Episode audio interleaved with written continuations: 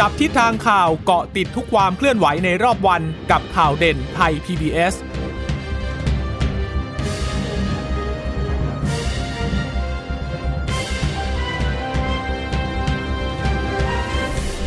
สวัสดีค่ะ สวัสดีค่ะ ตอนรับคุณผู้ฟังสู่ข่าวเด่นไทย PBS นะคะ เราพบกันเป็นประจำทุกวันจันทร์ถึงศุกร์บ่ายๆ แบบนี้ค่ะ อัปเดตข้อมูลข่าวสารที่เกิดขึ้นในรอบวัน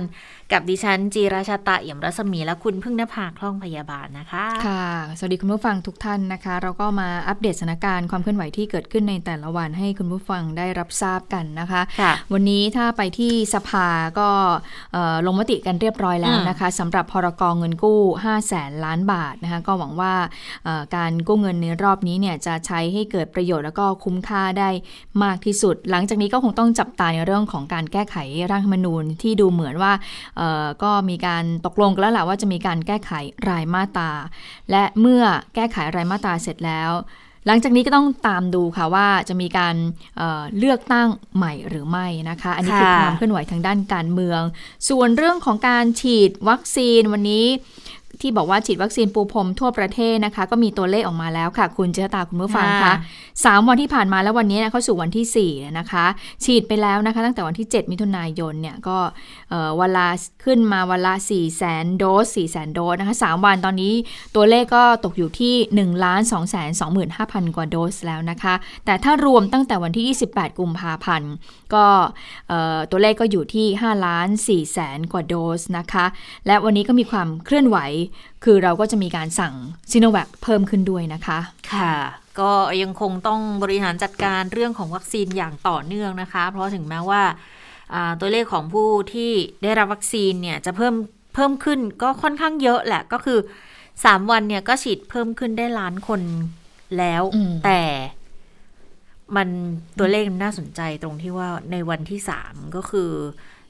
วันที่ 9 ที่ผ่านมาเนี่ยอืมตัวเลขมันลดลงจาก 2 วันแรกแล้วนะคะสองวันแรกมันอยู่ระดับสี่4แสแสนนอ่าแล้วก็วันเนี้ยเหลือสามแสนแล้วสามเมื่อแสวานนเมื่อต้นวานนะเมื่อวานเลยสามอ่าแสนเมื่อวานเมื่อวานเหลือสามแสนสามแสนต้นด้วยนะคะ ก็ต้องมาดูอีกว่า เดี๋ยวตัวเลขของวันเนี้ยที่จะไปแถลงพรุ่งนี้เที่ยงเนี่ย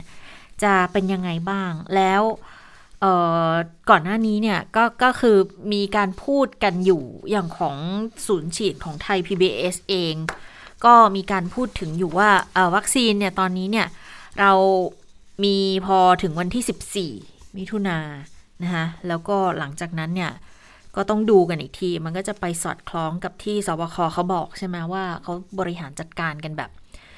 รายสัปดาห์ทีละสัปดาห์ เพราะว่าก็ต้องรอวัคซีนเข้ามาด้วย คือวันนี้ก็อาจจะโล่งใจได้เปลาะหนึ่งว่า มีของซีโนแวคเข้ามาแล้ว 1 ล้านใช่ไหมคะ แต่ว่า แอสตราเนี่ยอะเดี๋ยวรออีกสักนิดนึงก็แล้วกัน เพราะว่าก็ขอเลื่อนส่งไปอีก 2 วันนะ ตอนแรกก็ก็นัดกันไว้ 14 มิถุนาเลื่อนไปอีกทีนี้เราก็ไม่รู้แล้วว่าจำนวนวัคซีนที่มีอยู่ณขณะนี้เนี่ยที่กระจายไปแล้วเนี่ย ก็จะสามารถให้บริการได้ต่อเนื่องไหม แล้วต่อเนื่องแต่ละวันจำนวนมันจะมากหรือน้อยลดลงแค่ไหนนะคะ ทุกอย่างมัน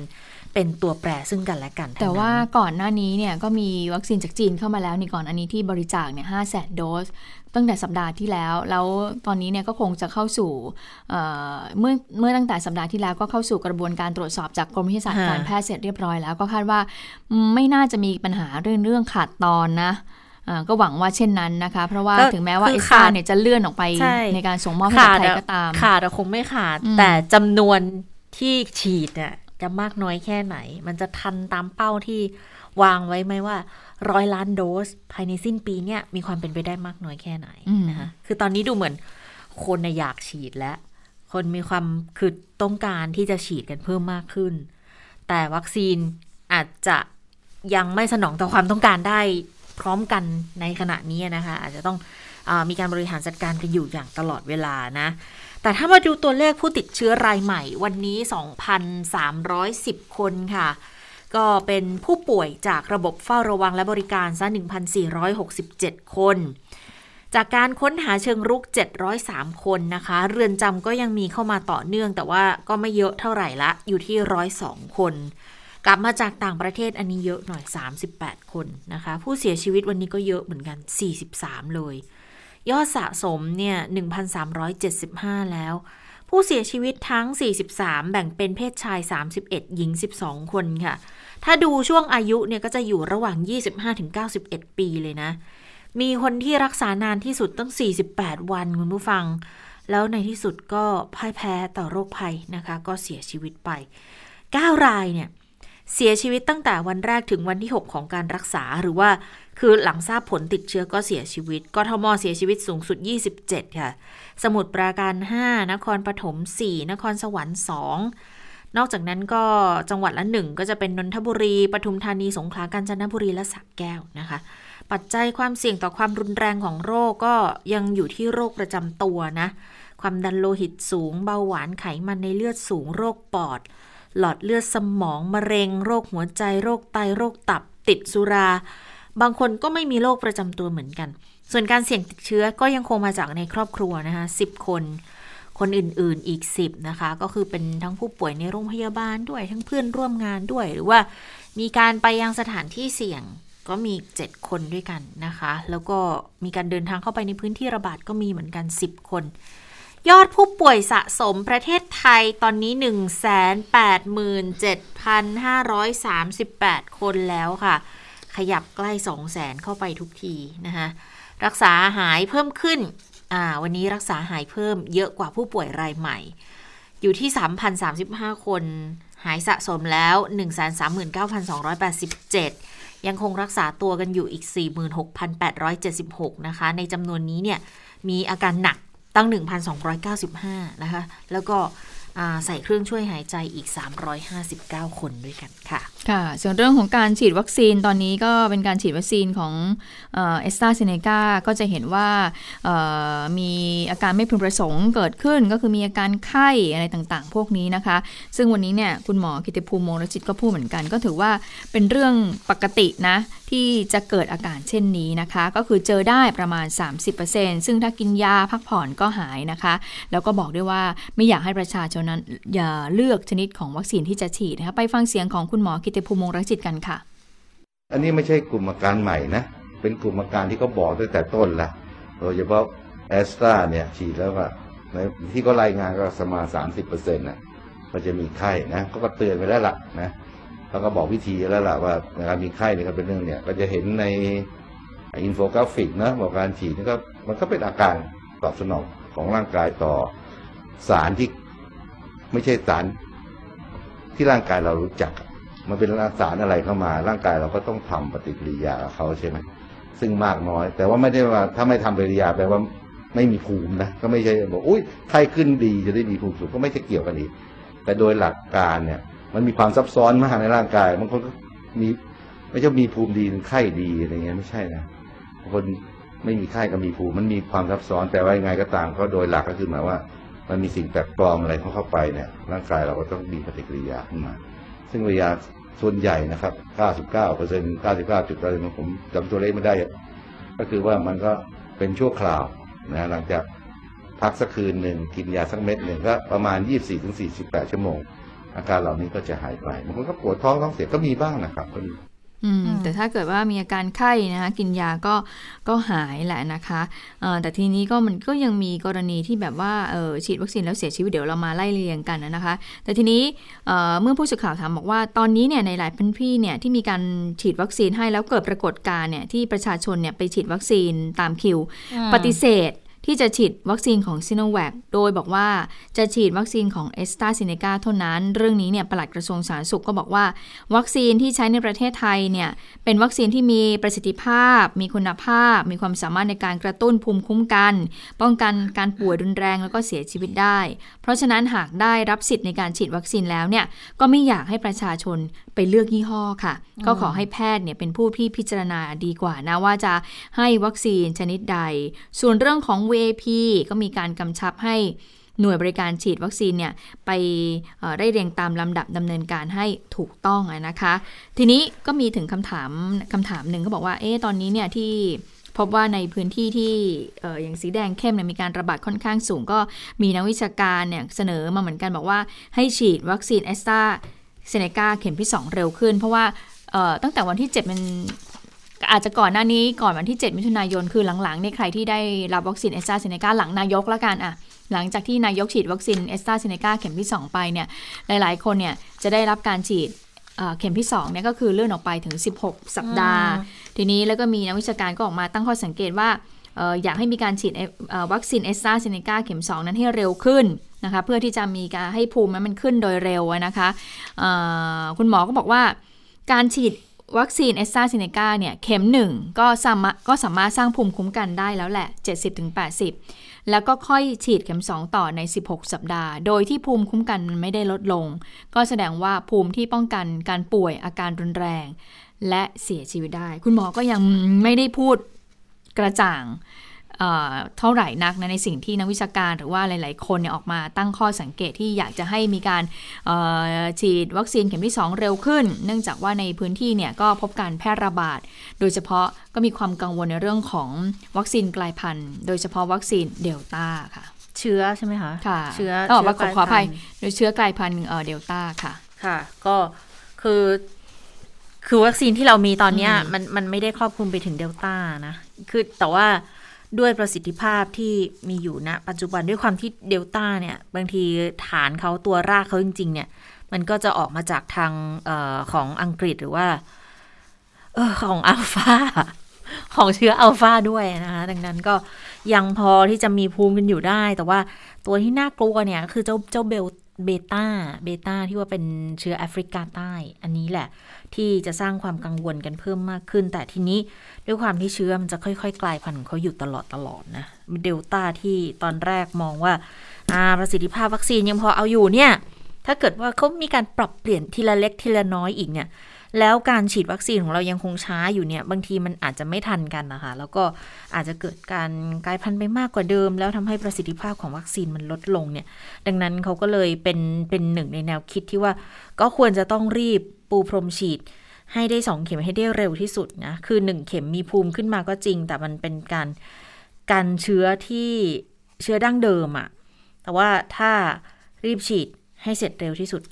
มันก็จะเป็นสิ่งที่น่าจะดีกว่านะคะ ทีนี้พูดถึงพื้นที่เสี่ยง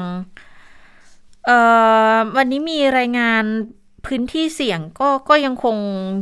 อยู่จุดเดิมๆแหละ กรุงเทพมหานครวันนี้ก็ยังเยอะอยู่นะคะ แต่ว่าก็ไม่ถึงพันนะณวันนี้นะคะ 788 คน มีปทุมอีก 300 กว่า สมุดประการก็ 209 คนนะคะนอกนั้นก็จะเป็นนนทบุรี 132 ประจวบ 94 สมุทรสาคร 89 นะคะชนบุรี 81 อยุธยา 43 ราชบุรี 43 ยะลา 42 10 จังหวัดแรกเนี่ย ขึ้น2หลัก3หลักกันทั้งนั้นเลยนะคะ ก็แสดงให้เห็นว่ามันก็ยังไม่ได้มีแนวโน้มที่จะชะลอตัวลงมากสักเท่าไหร่ รวมก็ยัง 2,000 กว่า 2,000 กว่าอยู่ยังปทุมธานีเนี่ย ไปเจอคลัสเตอร์โรงงานไก่แปรรูปไปพบอีก 262 คน หรือว่าที่บ้านทุ่งอำเภอศรีราชาอีก 28 คน มีหลายคลัสเตอร์ที่มันเพิ่มมากขึ้นนะคะ กทม เฉพาะกทมที่เดียวนะ 70 คลัสเตอร์ที่ต้องเฝ้าระวังทั้งหมดเป็นคลัสเตอร์เดิมทั้งนั้นเลย ยังดีที่ว่ายังไม่พบคลัสเตอร์ใหม่เพิ่มนะคะ แล้วก็มีคลัสเตอร์ที่ลดลงไปเป็นกลุ่มสีเขียว ก็คือไม่พบผู้ติดเชื้อรายใหม่เพิ่มเติม 28 วันต่อเนื่องกันละ ก็จะมีที่ชุมชนวัดโสมนัสเขตป้อมปราบศัตรูพ่ายนะคะคลัสเตอร์ตลาดบุญเรืองเขตประเวศคลัสเตอร์ชุมชนบ่อนไก่เขตปทุมวัน ตรงนี้ดีขึ้นนะคะแคมป์ก่อสร้างเขตวัฒนา แคมป์ก่อสร้างบริษัทแสงฟ้าเขตบางพลัด กลุ่มนี้เนี่ยผู้ป่วยก็เข้าสู่กระบวนการรักษาแล้วก็หายดีแล้ว แต่ทีนี้ล่าสุดมีรายงานอยู่คุณผู้ฟังคุณพึ่งนภาบอกตลาดตลาดนัดใหญ่เลยอะตลาดละลายซับที่สีลม ตรวจเจอติดเชื้อสามร้อยสิบคน แต่ที่น่าตื่นตะลึงก็คือ รอผลตรวจอยู่อีกเจ็ดพันห้าร้อยห้าสิบห้าคน แล้วก็ตอนนี้สั่งปิดตลาดไปแล้วสามวันเป็นอย่างน้อยนะคะ ก็รอผล 7,555 เนี่ย ไม่รู้ว่าจะติดอีกเท่าไหร่นะ เพราะติดไปก่อนหน้านี้แล้ว 310 คน เดี๋ยวต้องดูแล้วตัวเลขในวันพรุ่งนี้เนี่ย จะเพิ่มขึ้นมาเท่าไหร่ แล้วจะเป็นเฉพาะของกรุงเทพมหานครเนี่ย มีติดเชื้อเท่าไหร่นะคะ ก็ยังเป็นสิ่งที่ยัง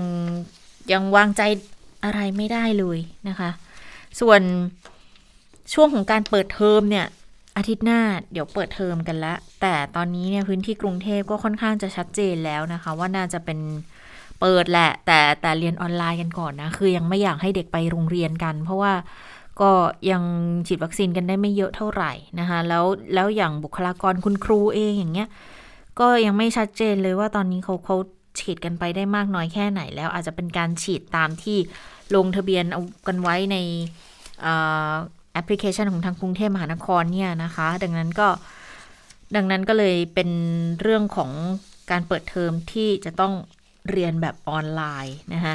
พื้นที่สีแดงเลือดหมู 4 จังหวัดแดงเข้มเนี่ยนะคะ ก็คืออย่างที่บอกว่าเปิดพร้อมกันแหละ 4 จังหวัดแต่ไม่ให้เรียน on-site เลย คือให้เรียนออนไลน์เท่านั้น แต่ว่าก็เด็กให้เรียนผ่านโทรทัศน์ ผ่านอุปกรณ์ที่โรงเรียนสนับสนุนได้ อันนี้ก็จะถือเป็นแบบ on on-hand ก็คือส่งเอกสารใบงานไปที่บ้าน แล้วให้เด็กเรียนแบบ on-hand on-demand อะไรมีหลาย on มากเลยนะขณะนี้นะ คือต้องเป็นนวัตกรรมในการเรียนการสอนในช่วงเวลาที่ ก็ยังเปิดเทอมกันได้ไม่เต็มที่นะคะโหเด็กนี่เกือบสองปีแล้วเนาะสองปีแล้วนะ เรียนกันแบบนี้นะเออค่อนข้างที่จะ เสียโอกาสไปหลาย ๆ อย่างเหมือนกันนะ ปฏิสัมพันธ์กับเพื่อนฝูง หรือว่าการความรู้ความเข้าใจในบทเรียนเนี่ยบางทีเรียนที่ห้องมันมันได้มากกว่า คือได้ความเข้าใจที่มากกว่า ได้มีปฏิสัมพันธ์ที่มากกว่า ก็เป็นอีกเครื่องหนึ่งที่มันต้องมันก็ต้องปรับตัวกันนะขณะนี้นะคะค่ะ ตอนนี้ก็เป็นห่วงเด็กๆนะ เพราะว่าเขาก็ไม่ได้ไปโรงเรียนไม่ได้ไปพบเพื่อน นอกจากจะไม่มีปฏิสัมพันธ์แล้วเนี่ยเขาบอกว่าโอ้ยช่วงนี้เขา เบื่อแล้วกันบางคนก็บอกว่าก็อยากไปเรียนมากแล้วอยากจะไปเจอเพื่อนๆนะคะทีนี้เรื่องของการเปิดเรียนเนี่ยทางศบคก็บอกว่าเดี๋ยวถ้าดูแล้วเนี่ยพื้นที่สีแดงเข้ม อย่างกรุงเทพมหานครก็คงจะมีการเปิดเรียนออนไลน์แหละนะคะเท่าที่ฟังมาสรุปเนี่ยมันมี on หลาย on มากนะคะเอาง่ายๆแล้วกันก็คือว่า on-site ก็คือเปิดโรงเรียนก็คือไปเรียนที่โรงเรียนได้นะคะเขียวไปได้ออนไลน์ก็คือเรียนเรียนทางออนไลน์นี่แหละนะคะเรียนออนไลน์ใช้คอมพิวเตอร์ใช้แท็บเล็ตเข้ามาช่วยนะคะ ส่วนออนแฮนออนแฮนก็คือเหมือนกับว่ามีใบงานไงคือคุณครู ส่วนใหญ่ก็คือจะอยู่ในพื้นที่ต่างจังหวัดหรือว่าโรงเรียนขนาดเล็กเนี่ยเขาก็จะแบบโรงเรียนเนี่ยเขาก็คุณครูเขาก็จะส่งใบใบงานเนี่ยมาให้กับผู้ปกครองแล้วก็นักเรียนที่บ้านเลย อันนี้ก็เรียกว่า on-hand นะคะส่วน on-demand ก็คืออาจจะมีสั่งเพิ่มเติมขึ้นไป อาจจะมีใช้แอปพลิเคชันเพิ่มมาช่วยในการเรียนการสอนนะคะเหล่านี้เป็นต้นก็เลยมีหลาย on อย่างที่คุณเจตาบอกนะคะ ส่วนเรื่องเมื่อสักครู่นี้คุณเจตาพูดถึงเรื่องของแคมป์ คนงานก่อสร้างหรือว่าคลัสเตอร์ใหม่ๆ ที่เกิดขึ้นในกรุงเทพเนี่ยก็น่าเป็นห่วงอยู่นะ วันนี้ทางศบคโดยเลขาธิการสภาความมั่นคงแห่งชาติในฐานะผู้อำนวยการศูนย์ปฏิบัติการศูนย์บริหารสถานการณ์โควิด -19 ก็มีการพูดถึงเรื่องนี้เหมือนกัน โดยเฉพาะแคมป์คนงานก่อสร้างที่ปรากฏว่าก็จะเจอคลัสเตอร์ใหม่ๆ เกิดขึ้นเรื่อยๆนะคะ ทางพลเอกนัทพลก็บอกว่าที่ผ่านมาเนี่ยก็มีความเข้มงวดแล้วแหละ แต่ทีนี้ว่าก็กลัวประชาชนตื่นตระหนกเหมือนกัน ในการที่จะเข้าไปดู ในการส่งกำลังเจ้าหน้าที่ตำรวจทหารเนี่ยใช้หน่วยงานด้านความด้านความมั่นคงไปดู ก็กลัวว่าประชาชนในพื้นที่รอบๆเนี่ยจะตื่นตระหนก แต่ว่าหลังจากนี้ก็คงจะต้องเข้มข้นมากกว่านี้แล้วแหละเพราะว่าพบการระบาดของในแคมป์คนงานเนี่ยในหลาย ๆ ที่เพิ่มขึ้น แล้วก็พบลักษณะของแรงงานเนี่ยมีการเคลื่อนย้ายจากที่หนึ่งไปอีกที่หนึ่งนั่นแหละที่เป็นสาเหตุที่ทำให้เกิดการระบาดพุ่งสูงนะไปฟังเสียงของพลเอกนัทพงศ์ในประเด็นเรื่องของคุมเข้มแคมป์คนงานกันค่ะ ในห่วงเวลาที่ผ่านมาเนี่ย เราเป็นห่วงในเรื่องจะทำให้พี่น้องประชาชนตระหนกในในเรื่องการใช้กำลังฝ่ายความมั่นคงนะครับ แต่ผลการดำเนินการที่ผ่านมาพบว่าพี่น้องแรงงานต่างด้าวนะครับ ตามสถานประกอบการต่างๆนะตามไซต์งานต่างๆ ตามแคมป์คนงานต่าง ๆ เมื่อมีการมีผู้ติดเชื้อแล้วก็มีการเคลื่อนย้ายไปในไซต์อื่นแคมป์อื่นนะครับ เพราะฉะนั้นตั้งแต่วันนี้เป็นต้นไปก็ต้อง ใช้ความเข้มข้นเพิ่มมากขึ้นนะครับ โดยใช้กำลังฝ่ายความมั่นคงในการเข้าไปช่วยในการควบคุม อันนี้เป็นเป็นเรื่องที่กรุงเทพมหานครขอมานะครับ แล้วก็เป็นเรื่องที่กระทรวงสาธารณสุขแนะนำมาว่าควรจะต้องเพิ่มความเข้มข้นขึ้นนะครับที่บอกมีการเคลื่อนย้ายเป็นเพราะว่าผู้นายจ้างหรือว่าเขาไม่ได้ความร่วมมือกับภาครัฐที่ควรหรอคะจริง ๆ แล้วเขาไม่ใช่จะไม่ไม่เรียกว่าไม่ให้ความร่วมมือเขาอาจจะไม่เข้าใจนะเขาก็คิดว่าในส่วนที่ยังไม่เป็นอะไรก็ สามารถที่จะไปได้ในในระบบปกติ คือเราเข้าใจนะในระบบปกติของการก่อสร้างเนี่ยไม่ไม่ใช่ว่าแรงงานจะอยู่ประจำที่นะครับ โดยปกติแรงงานเขาก็ย้ายไปย้ายมาอยู่แล้วนะครับ เป็นงานงานแต่ละประเภทนะครับก็จะทำงานตามไซส์หมุนไปหมุนมานะครับ เพราะว่าในกรุงในกรุงเทพมหานครนะครับ มีไซต์คนงานถึงมีแคมป์คนงานถึง 409 แห่งนะครับ ก็แล้วแล้วและและ หลาย ๆ แห่งก็เป็นบริษัทเดียวกันนะครับ เพราะฉะนั้นก็เป็นธรรมดาอยู่เองที่เขาจะหมุนเวียนไปมานะครับ แต่ในระยะนี้เราคงต้องเริ่มเพิ่มความเข้มข้นในการควบคุมให้มากขึ้นนะครับ เพื่อจะทำให้การติดเชื้อเนี่ยน้อยลงนะครับ ค่ะ ที่บอกว่าจะให้หน่วยงานด้านความมั่นคงเนี่ยเข้าไปช่วยในการคุมเข้มแคมป์คนงานก่อสร้างเนี่ย ทีนี้ผู้สื่อข่าวก็เลยถามว่าต้องใช้กำลังเจ้าหน้าที่เนี่ยสักเท่าไหร่กันนะคะพลเอกนัทพงศ์ก็บอกว่าในการตรวจพื้นที่ย่อยเนี่ยก็คงจะใช้กำลังเจ้าหน้าที่ประมาณ 4-5 คนแหละ ก็เป็นกำลังทหารตำรวจ และเจ้าหน้าที่เทศกิจเนี่ยเดี๋ยวก็จะมีการทำงานร่วมกันนะคะสำหรับมาตรการ กรณีที่ผู้ประกอบการย่อหย่อนนั้นนะคะ ทางกรุงเทพและสบคก็บอกว่ามีมาตรการที่บังคับใช้อยู่แล้ว ทั้งในเรื่องของมาตรการป้องกันการตรวจตลาดตรวจแคมป์คนงานก่อสร้างนะคะ ทีนี้ก็ถามอีกผู้สื่อข่าวบอกว่าแบบว่าแคมป์คนงานก่อสร้างเนี่ยจะต้องมีการระงงับการก่อสร้างทุกไซต์งานเลยหรือเปล่า ในพื้นที่กรุงเทพและปริมณฑลหลังจากที่พบ ผู้ติดเชื้อเนี่ยมันมันมันสูงขึ้นนะนะคะแบบว่าเป็นการเอ่อสั่งระงับชั่วคราวไว้ก่อนเนี่ยดีไหมพลเอกนัทพงศ์ก็บอกว่ามันยังไม่ถึงขั้นนั้นหรอกนะคะตอนนี้ก็คงจะต้องใช้มาตรการเพิ่มความเข้มข้นไปก่อน หากทำไปได้สักระยะหนึ่งแล้วสถานการณ์ดีขึ้น ก็ไม่จำเป็นนะที่จะค่ะต้องไปทำอะไรมากขึ้นกว่านี้อะนะคะ ค่ะย้อนกลับไปเรื่องเปิดเทอมนิดนึงนะคะ เพราะว่ามีผู้สื่อข่าวเขาถามพลเอกนันทพลเหมือนกันบอกว่าอ่าวัคซีนให้บุคลากรทางการศึกษาเนี่ยตอนนี้เป็นยังไงบ้าง เพราะว่าใกล้จะเปิดเรียนนะคะ ก็พลเอกนัทพลก็เลยบอกว่า คือฟังจากรายงานของสาธารณาสุขแล้ว บอกว่าพื้นที่ควบคุมสูงสุด พื้นที่ควบคุมสูงสุดเข้มงวดเนี่ยยังน่าเป็นห่วง แต่ถ้าเรียนออนไลน์ก็ไม่มีปัญหาก็เปิดได้อยู่แล้วนะคะนี่ก็เลยเป็นส่วนหนึ่งแหละที่ทำให้สบควันนี้ก็ประกาศออกไปเลย บอกว่าเปิดได้เปิดได้แต่เรียนออนไลน์นะก็คุณพ่อคุณแม่ผู้ปกครองในไทย PBS หลายคนก็เริ่มที่จะคิดคำนึงกันแล้วบอกว่า เอ๊ะเราจะดูลูกเรียนยังไงดีเนี่ยนะคะเพราะว่าเวลาเรียนออนไลน์เนี่ยบางทีอย่างที่เราทราบกันเนาะเด็กเขาสมาธิเขาเขาไม่ไม่เท่ากับผู้ใหญ่อะแล้วดังนั้นถ้าเกิดเขาต้องอยู่ที่บ้านแล้วต้องเรียนที่บ้านน่ะต้องมีคนดูแลไงแล้วถ้าบางบ้านคุณพ่อคุณแม่ก็ทำงานแล้วจะทำยังไงในการอืมใครจะช่วยดูจะเป็นหน้าที่ของคุณปู่คุณย่าคุณตาคุณยายเหรอ แล้วก็ โอ้คนแก่บางทีก็รับมือกับลูกหลานไม่ไหวเหมือนกันเนาะอืมเออก็ก็นี่แหละเป็นหนึ่งในความกังวลที่เกิดขึ้นนะคะ แต่ว่าถ้าไปดูในแง่ของแคมป์คนงานอืมแคมป์คนงานเนี่ยที่พลพลโทพลเอกนัทพลก็ได้พูดถึงบอกว่าคงยังไม่ต้องถึงขั้นต้องหยุดไปอะไรขนาดนั้นนะนะไม่ให้ระงับเอ่อให้ต้องหยุดการก่อสร้างอะไรอย่างเงี้ยคงคงยังไม่ถึงขั้นนั้น แต่เรื่องของการดูแลที่เข้มข้นขึ้นเนี่ย มีความเป็นไปได้นะคะ เพราะว่า อย่างพลเอกเฉลิมพลศรีสวัสดิ์นะผู้บัญชาการฐานสูงสุด ก็พูดถึงกรณีนี้เหมือนกัน บอกว่าตอนนี้เนี่ยเขาสบคเขาประสานหน่วยงานความมั่นคงแล้วขอกำลังทหารขอกำลังตำรวจมาคุมเข้มแคมป์คนงานก่อสร้างกันเลย เพราะว่ายังพบเรื่องของการเคลื่อนย้ายแรงงานจากจุดหนึ่งไปอีกจุดหนึ่งกันอยู่นะคะ ก็เลยบอกว่าอ่าเดี๋ยวก็จะเข้าไปช่วยดูแลในเรื่องของการควบคุมตั้งแต่ตั้งจุดตรวจ การตรวจสถานที่ต่างๆ ปัจจุบันเนี่ยแคมป์คนงานที่เป็นคลัสเตอร์การระบาดของโควิด -19 เนี่ยดูแล้วยังมีการเคลื่อนย้ายกันอยู่ ดังนั้นก็ต้องไปดูว่าแต่ละแคมป์เนี่ย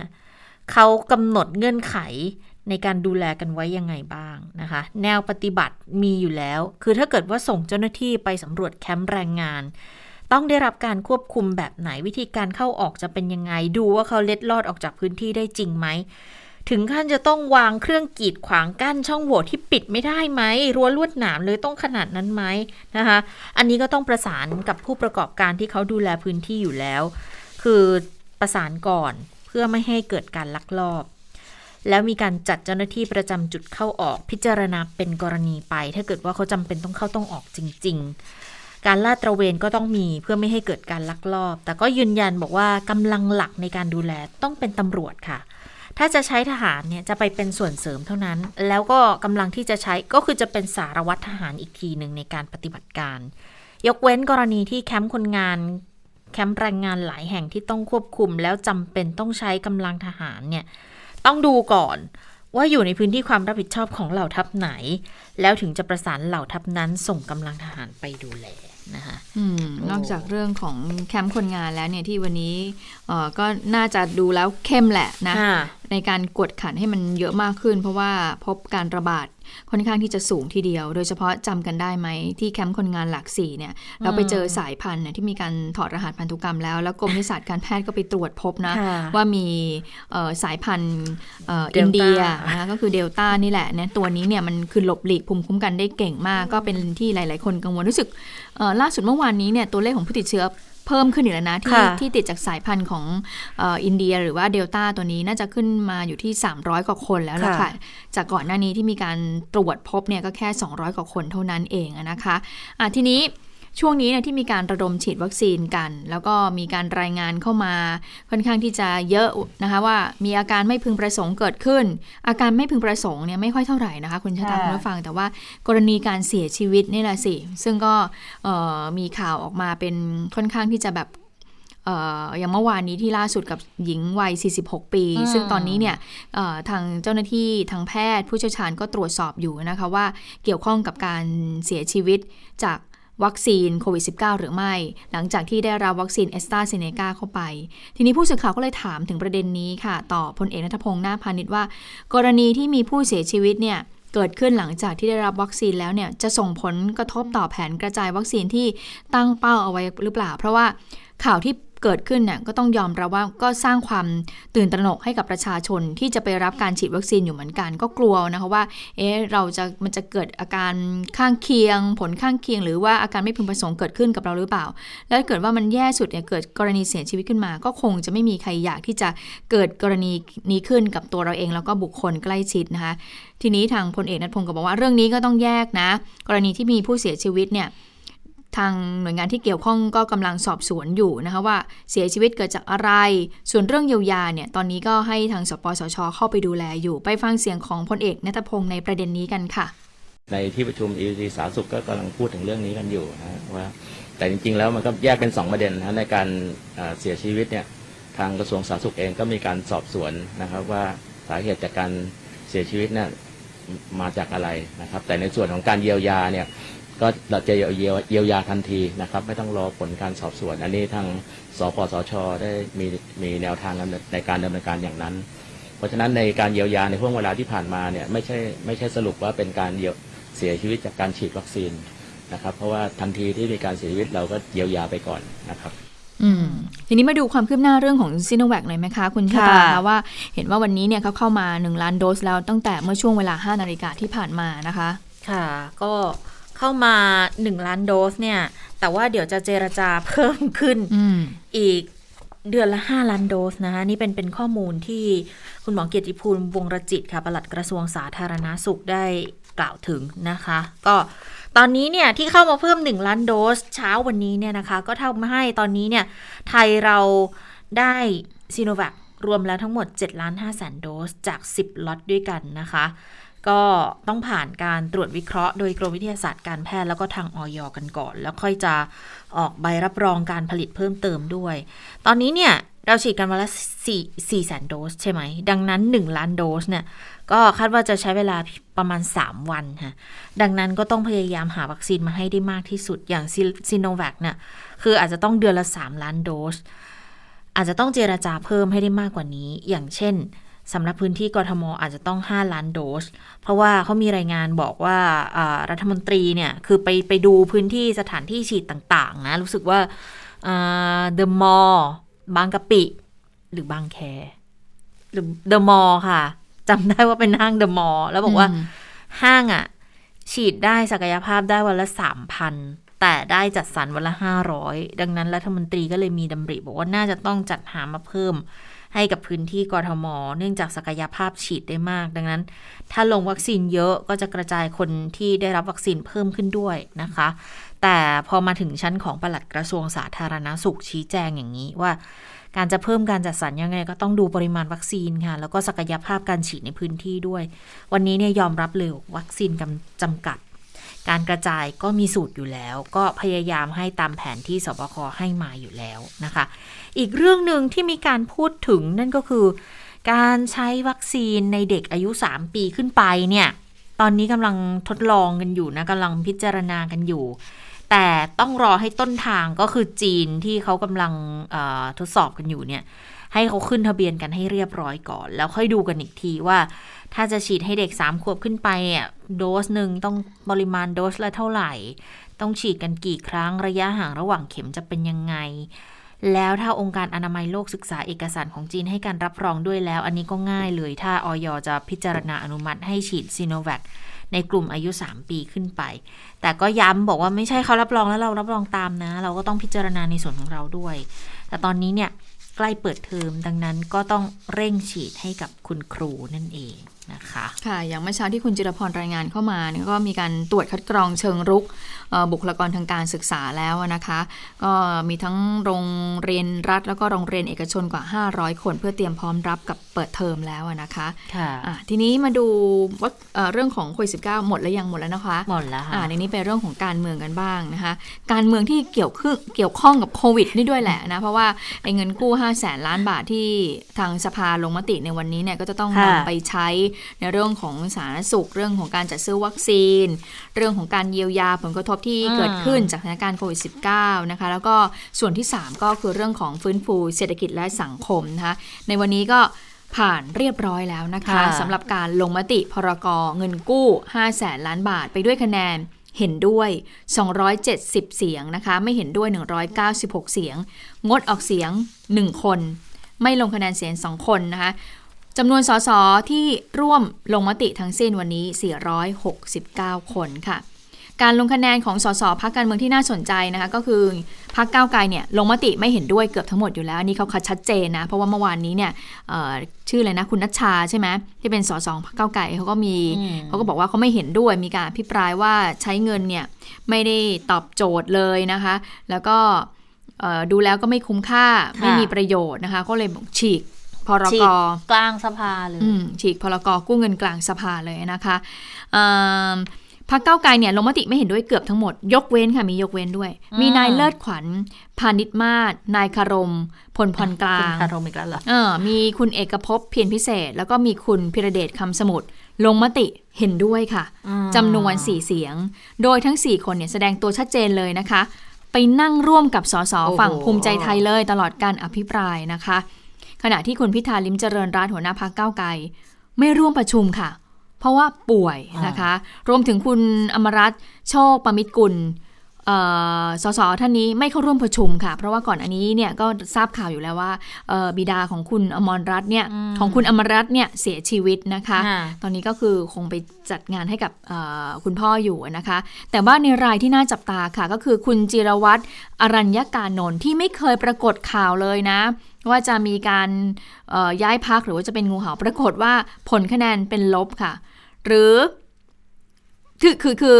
หมายถึงผลคะแนนเป็นลบหมายถึงแบบว่าเอ่อผู้ไม่ลงมติผู้ลาประชุม ผู้ขาดประชุม อันนี้ก็คือในส่วนของพรรคก้าวไกลนะคะอืมก็คือขาดหายไปตามตัวยังไม่เจอก็เลยก็เลยผลคะแนนก็เลยเป็นลบมาไม่ได้ไม่ได้ใช้สิทธิ์ในการลงคะแนนในครั้งลงมติในครั้งนี้ ส่วนภูมิใจไทยก็มีเหมือนกัน คือกลายเป็นว่าตอนนี้เนี่ยเวลาจะโหวตอะไรนะ ต้องมานั่งดูใครเป็นนอกเหนือจากคะแนนแล้วต้องมานั่งดูว่างูเห่ามีมากน้อยแค่ไหนเป็นใครบ้าง คือคำว่างูเห่าเนี่ยก็คือหมายถึงว่าคือไม่ลงมติไปตามเอ่อส่วนมติพักอะอ่าส่วนมติพักไม่ได้ลงตามมติของมติที่ประชุมของพักที่ตัวเองสังกัดอยู่อะนะคะ ค่ะ อย่างเพื่อไทยเนี่ยคือส่วนใหญ่เขาก็ไม่เห็นด้วยอยู่แล้วแหละ แต่ที่มียกเว้นเนี่ยมีคุณจักรพัฒน์ชัยสาร มีคุณไตรรงค์ติธรรม คุณพรพิมลธรรมสาร คนนี้ก็หลายครั้งแล้วเหมือนกันนะคะ คุณสรันวุฒิสรันเกตด้วยนะมีคุณสมคิดเชื้อคง มีคุณสมบัติศรีสุรินแล้วก็คุณอนุรักษ์ตั้งปปณิธานนท์นะคะ ทั้ง 7 คนเนี่ย คือคะแนนเป็นลบเป็นยติพังเหมือนกัน คือคือไม่ลงมติลาประชุมขาดประชุมเหมือนกันนะคะส่วนภูมิใจไทยเนี่ย สอสอหลายคนนะ อภิปรายกันดุเดือด อภิปรายท้วงติงพรเขาเรียกกว่าอะไรกู้นะเงินน่ะอภิปรายอย่างราชสีห์เออใช่ไหมแล้วเราตอนลงคะแนนเป็นอะไร แบบหนูไงอืมค่ะบอกว่าที่ดุเดือดดุเดือดเลยเนี่ย มีคุณกรวีปริศนานันทกุลนะคะสสบัญชีรายชื่อเขาบอกว่า การกู้เงินนาทีนี้เนี่ย ไม่ใช่สิ่งสำคัญที่สุดที่สำคัญกว่าคือต้องกู้หน้านายกและรัฐบาล ต้องกู้ความเชื่อมั่น ถ้ากู้กลับมาไม่ได้ กู้เงินอีกเท่าไหร่แก้ปัญหาไม่ได้นะดุเดือดไหมดุเดือดนะคะแต่ปรากฏว่าท้ายที่สุดพอถึงเวลาลงมติ เหมือนตอนพรบเลยค่ะ ก็เห็นด้วยกันยกพักนะคะ กระทั่งคุณสุภชัยโพสุสสนครพนม รองประธานสภาคนที่สองเนี่ยก็คือท่านต้องสลับทำหน้าที่ประธานในที่ประชุมด้วยนะ แต่พอถึงเวลาลงมติ ก็ก็เห็นด้วยกับพรบฉบับนี้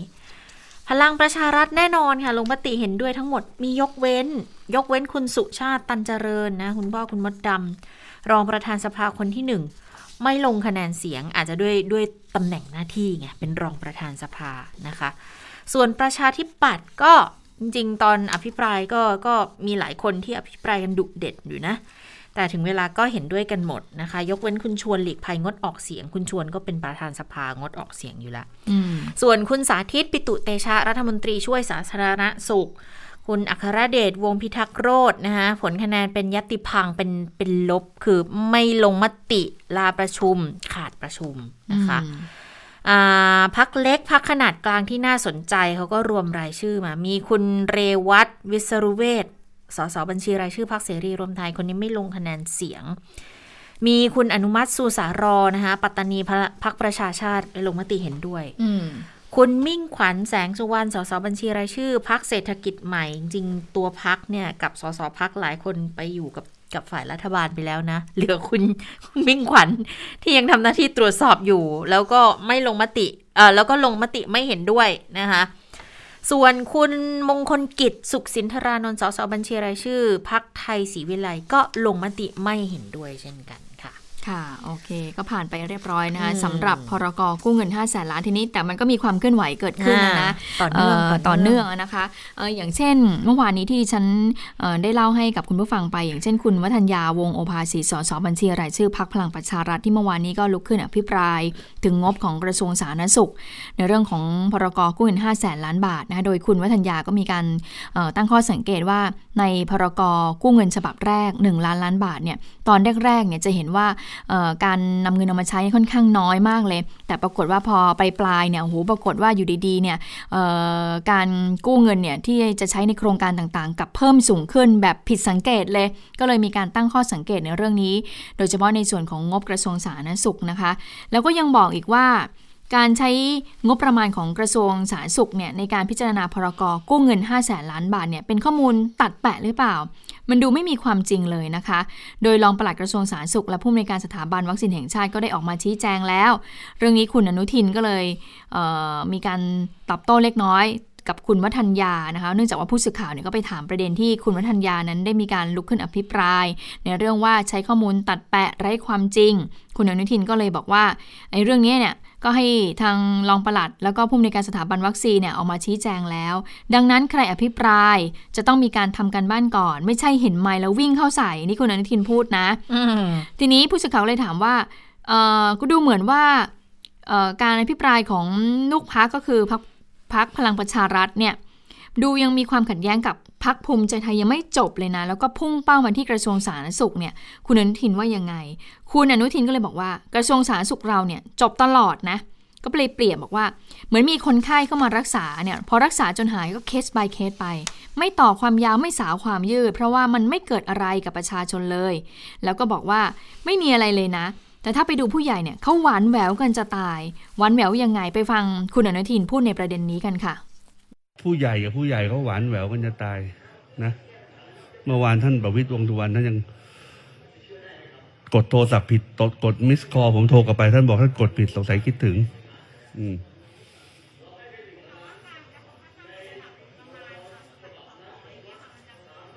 ไม่เป็นไรแล้วครับ ธรรมดาลิ้นกับฟัน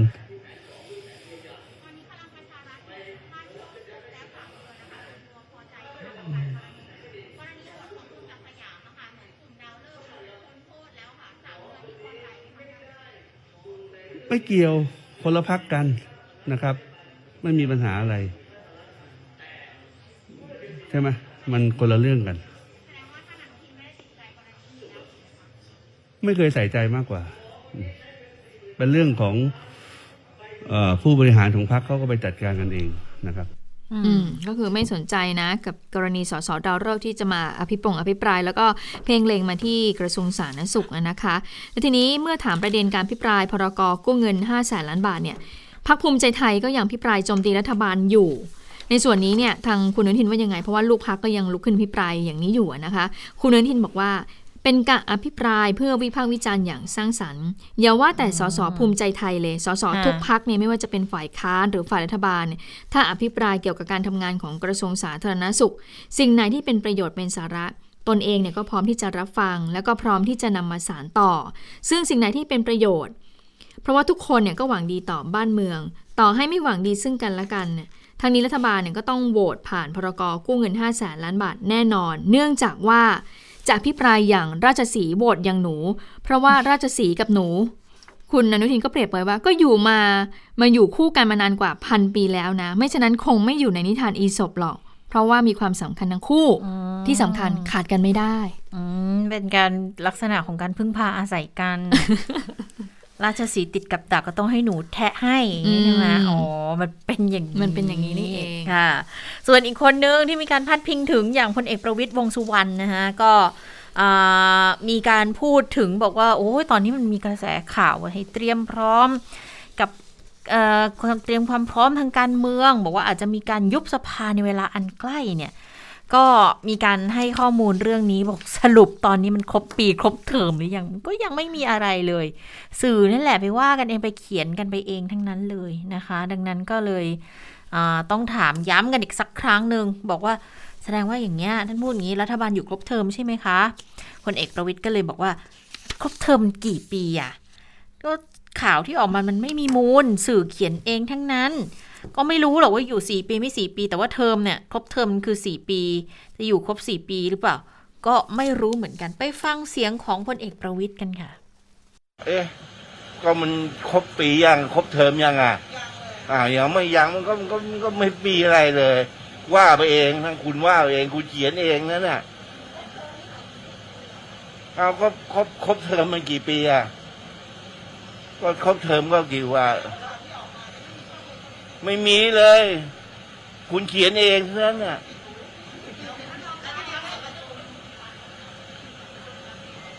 เอามันไอ้เรื่องนี้เรื่องประชุมพักนี่มันเลื่อนมาด้านงาน แล้ว เกี่ยวกับเรื่องของจะต้องชี้แจงให้กรกตทราบเรื่องงบดุล งบดุลประจำปีอะเพราะว่าเราเลื่อนมาตลอดเลย นี่ก็ยังไม่มีวันที่จะประชุมเลยเมื่อไหร่ไม่มีอะไรออกมาบ้างมีคุณพูดกันเองนั่นน่ะ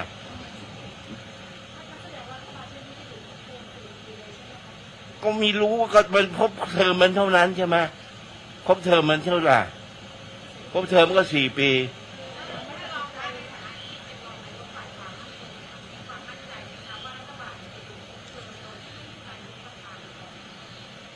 อันนั้นการข้างหน้า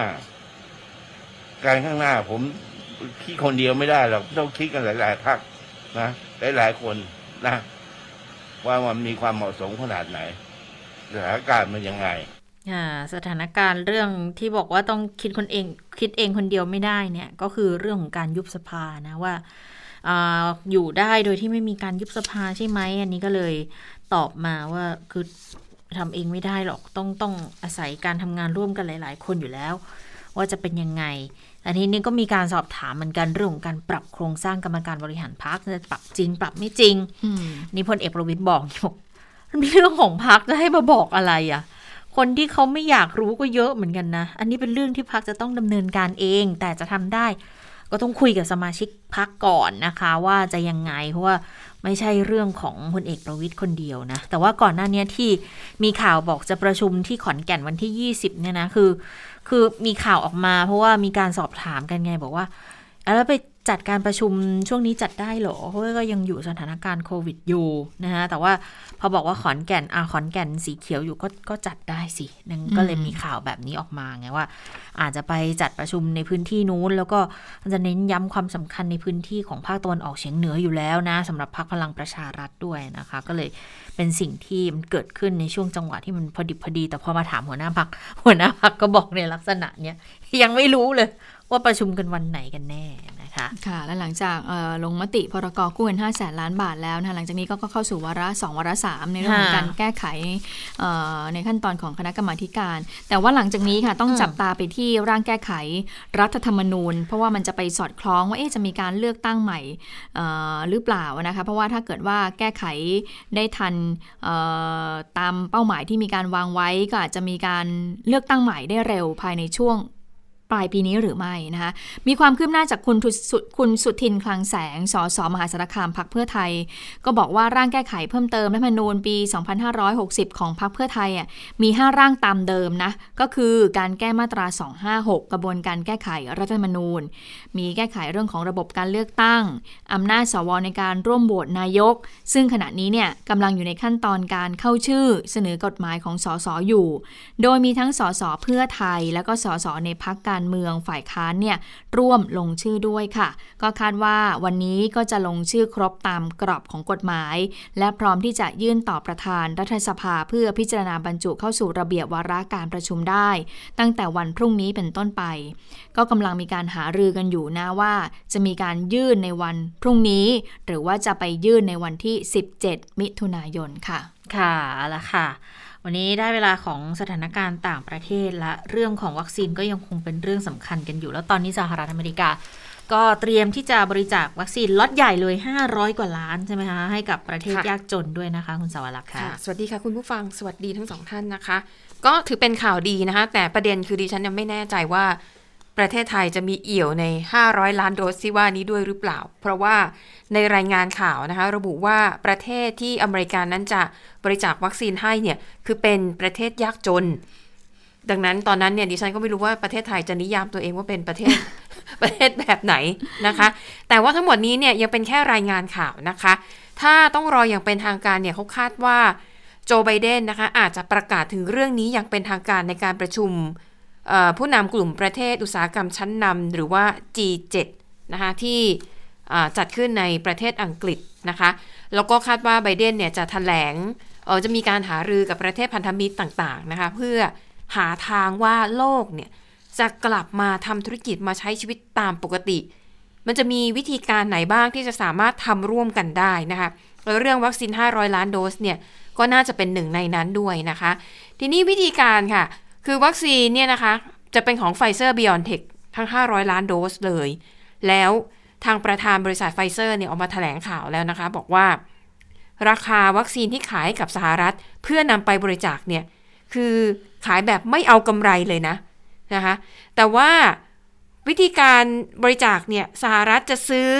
500 ล้านโดส แล้วมอบให้โควัคนะคะโควัคนี่เป็นโครงการที่ องค์การอนามัยโลกมีส่วนร่วมด้วยโควัคจะทำหน้าที่นำวัคซีนไปกระจาย ให้กับประเทศยากจนมากกว่า 90 ประเทศทั่วโลก ในระยะเวลา 2 ปีนะคะ โดยเขาบอกว่า ชุดแรกเนี่ย 200 ล้านโดสจะได้รับภายในปีนี้ ที่เหลืออีก 300 ล้านโดสเนี่ยคาดว่าจะได้รับมอบภายในช่วงครึ่งปีหน้า ครึ่งแรกของปีหน้านะคะ แล้วก็ ที่ปรึกษาด้านความมั่นคงแห่งชาติของทำเนียบขาวเนี่ยก็ให้สัมภาษณ์กับผู้สื่อข่าว ที่เดินทางไปกับเที่ยวบิน Air Force One นะคะเพื่อเดินทางไปการประชุม G7 ที่อังกฤษเนี่ยแหละซัลลิแวนนะคะแจ็คซัลลิแวนเนี่ยเขาบอกว่าการบริจาคครั้งนี้เนี่ยถือว่าเป็นการป้องกันการระบาดในอนาคต ไม่ให้เชื้อโควิด -19 เนี่ยย้อนกลับมาแล้วก็เกิดการระบาดในสหรัฐอเมริกาอีกนะคะ ก็เท่ากับเป็นการพูดว่าบริจาคครั้งนี้ไม่ใช่ไม่ใช่ทำเพื่อประเทศอื่นๆหรอก ทำเพื่อสหรัฐอเมริกาเองด้วยนะคะ แล้วก็ไปดูกันที่อินเดียค่ะ หลังจากที่เงียบไปพักใหญ่นะคะ แต่ว่าล่าสุดค่ะ กลับเป็นข่าวขึ้นมาอีกแล้วนะคะ เมื่อจำนวนผู้เสียชีวิตจากโควิด -19 ในอินเดีย สูงทำลายสถิติมากที่สุดในโลกนะคะตัวเลขผู้เสียชีวิตล่าสุดของอินเดียอยู่ที่ 6,148 คน นี่คือตัวเลขผู้เสียชีวิตต่อวันที่สูงที่สุดในโลก แซงหน้าสหรัฐอเมริกาที่ครองแชมป์เก่าอยู่นะคะ สถิติเดิมที่อเมริกาทำไว้เนี่ย เสียชีวิตวันละ 5,444 คน ตั้งแต่วันที่ 12 กุมภาพันธ์ที่ผ่านมา แต่ว่าตอนนี้อินเดียก็ทำลายสถิติไปแล้วนะคะ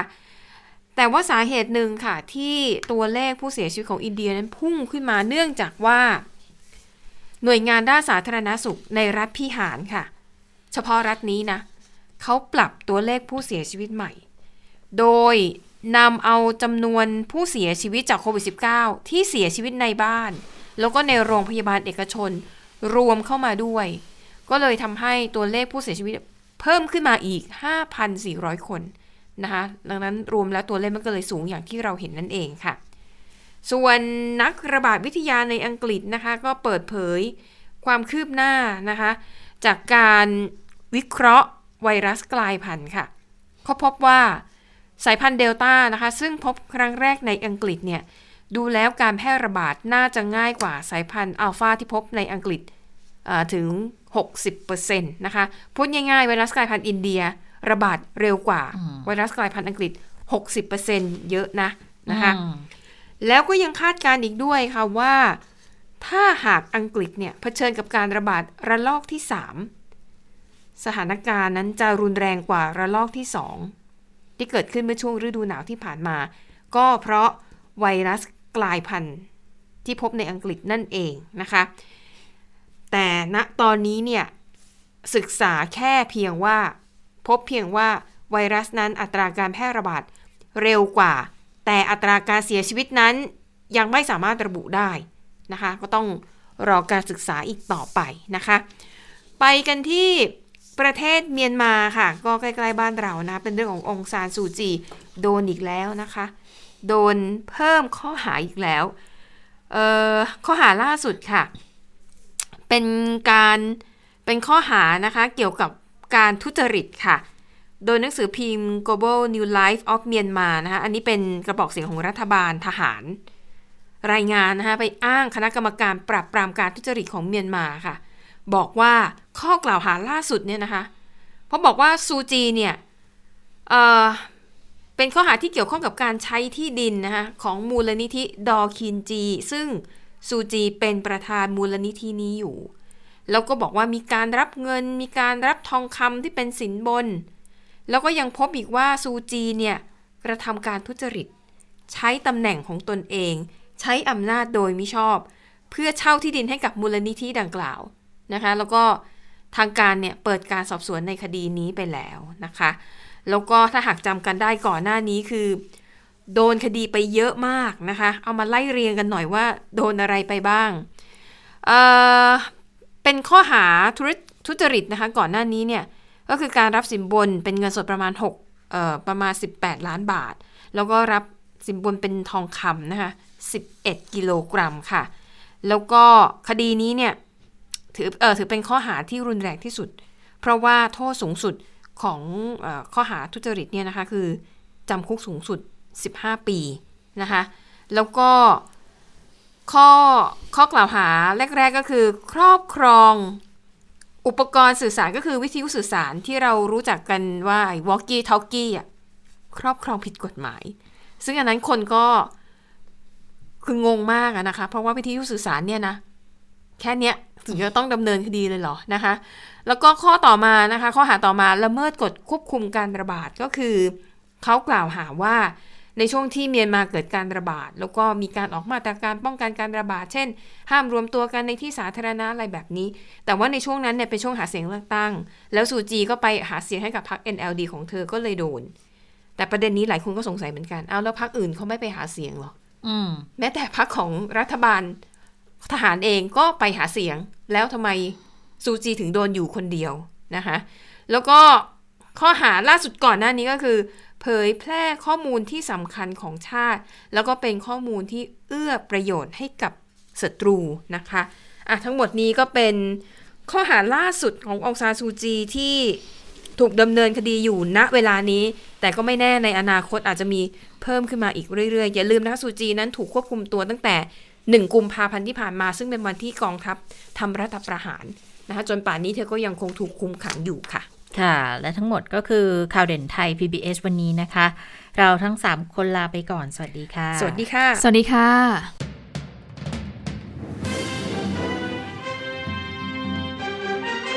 ติดตามข่าวเด่นไทย PBS ได้ทุกวันจันทร์ถึงศุกร์เวลา 15 นาฬิกา ทางไทย PBS Radio และติดตามฟังข่าวได้อีกครั้งทางไทย PBS Podcast